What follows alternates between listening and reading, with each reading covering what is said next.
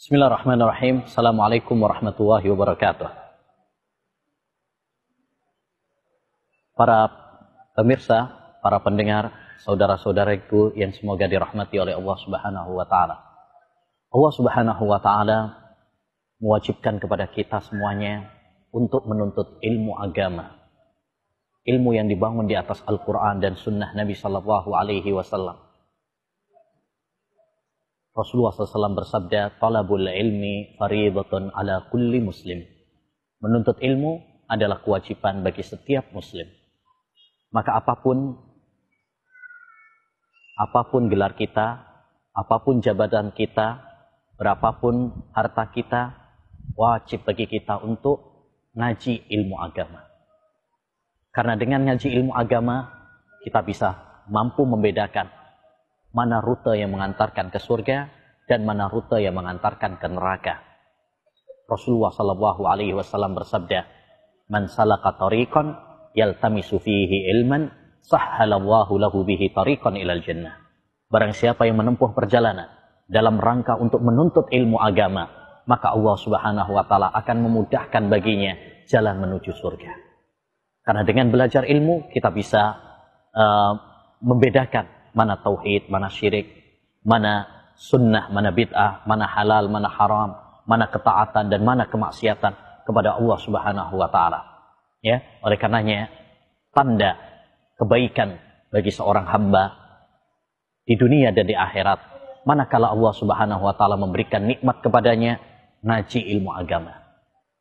Kata Rasulullah sallallahu alaihi wasallam, "May yuridillahu bi khaira yufaqihu fid Barang siapa yang dikehendaki kebaikan oleh Allah Subhanahu wa taala di dunia dan di akhirat, maka Allah Subhanahu wa taala akan memahamkan dia tentang agama.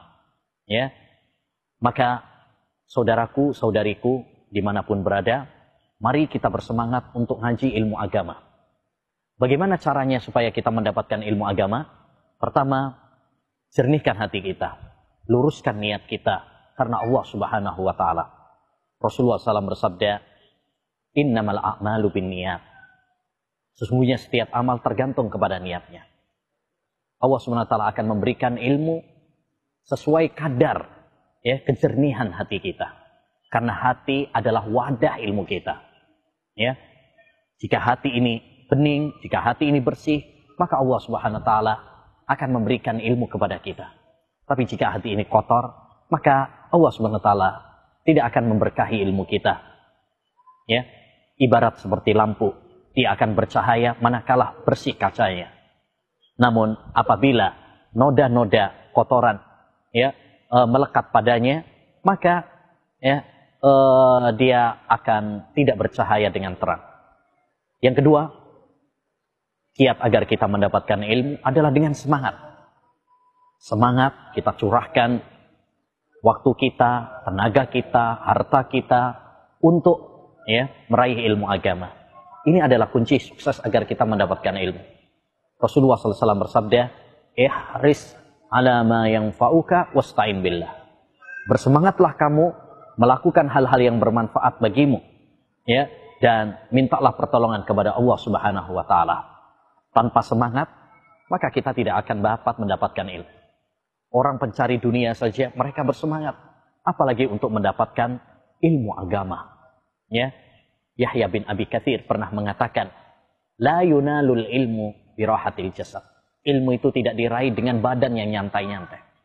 Yang ketiga, kunci untuk mendapatkan ilmu agama adalah dengan ya, berdoa kepada Allah Subhanahu wa taala.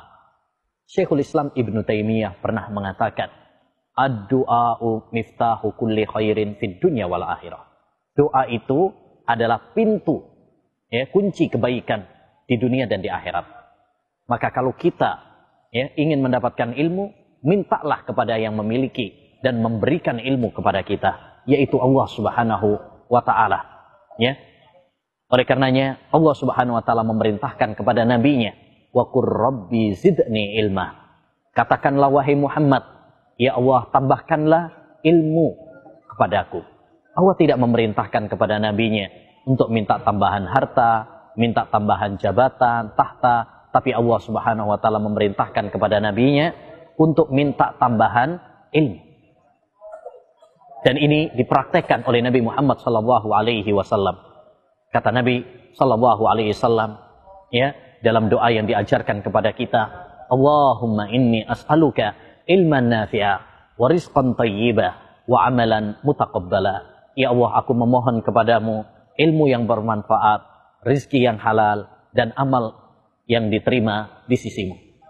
Yang keempat, agar kita mendapatkan ilmu, ya, ilmu agama, maka kuncinya adalah dengan sabar. Ya, dengan sabar. Allah Subhanahu wa taala memerintahkan kepada kita untuk bersabar dalam banyak ayatnya. Dan sabar ada tiga macam. Sabar dalam menjalankan perintah-perintah Allah Subhanahu wa taala.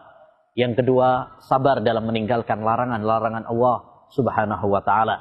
Dan yang ketiga adalah sabar dalam menghadapi ujian dan cobaan dari Allah Subhanahu wa taala maka hendaknya bagi kita untuk sabar dalam menuntut ilmu.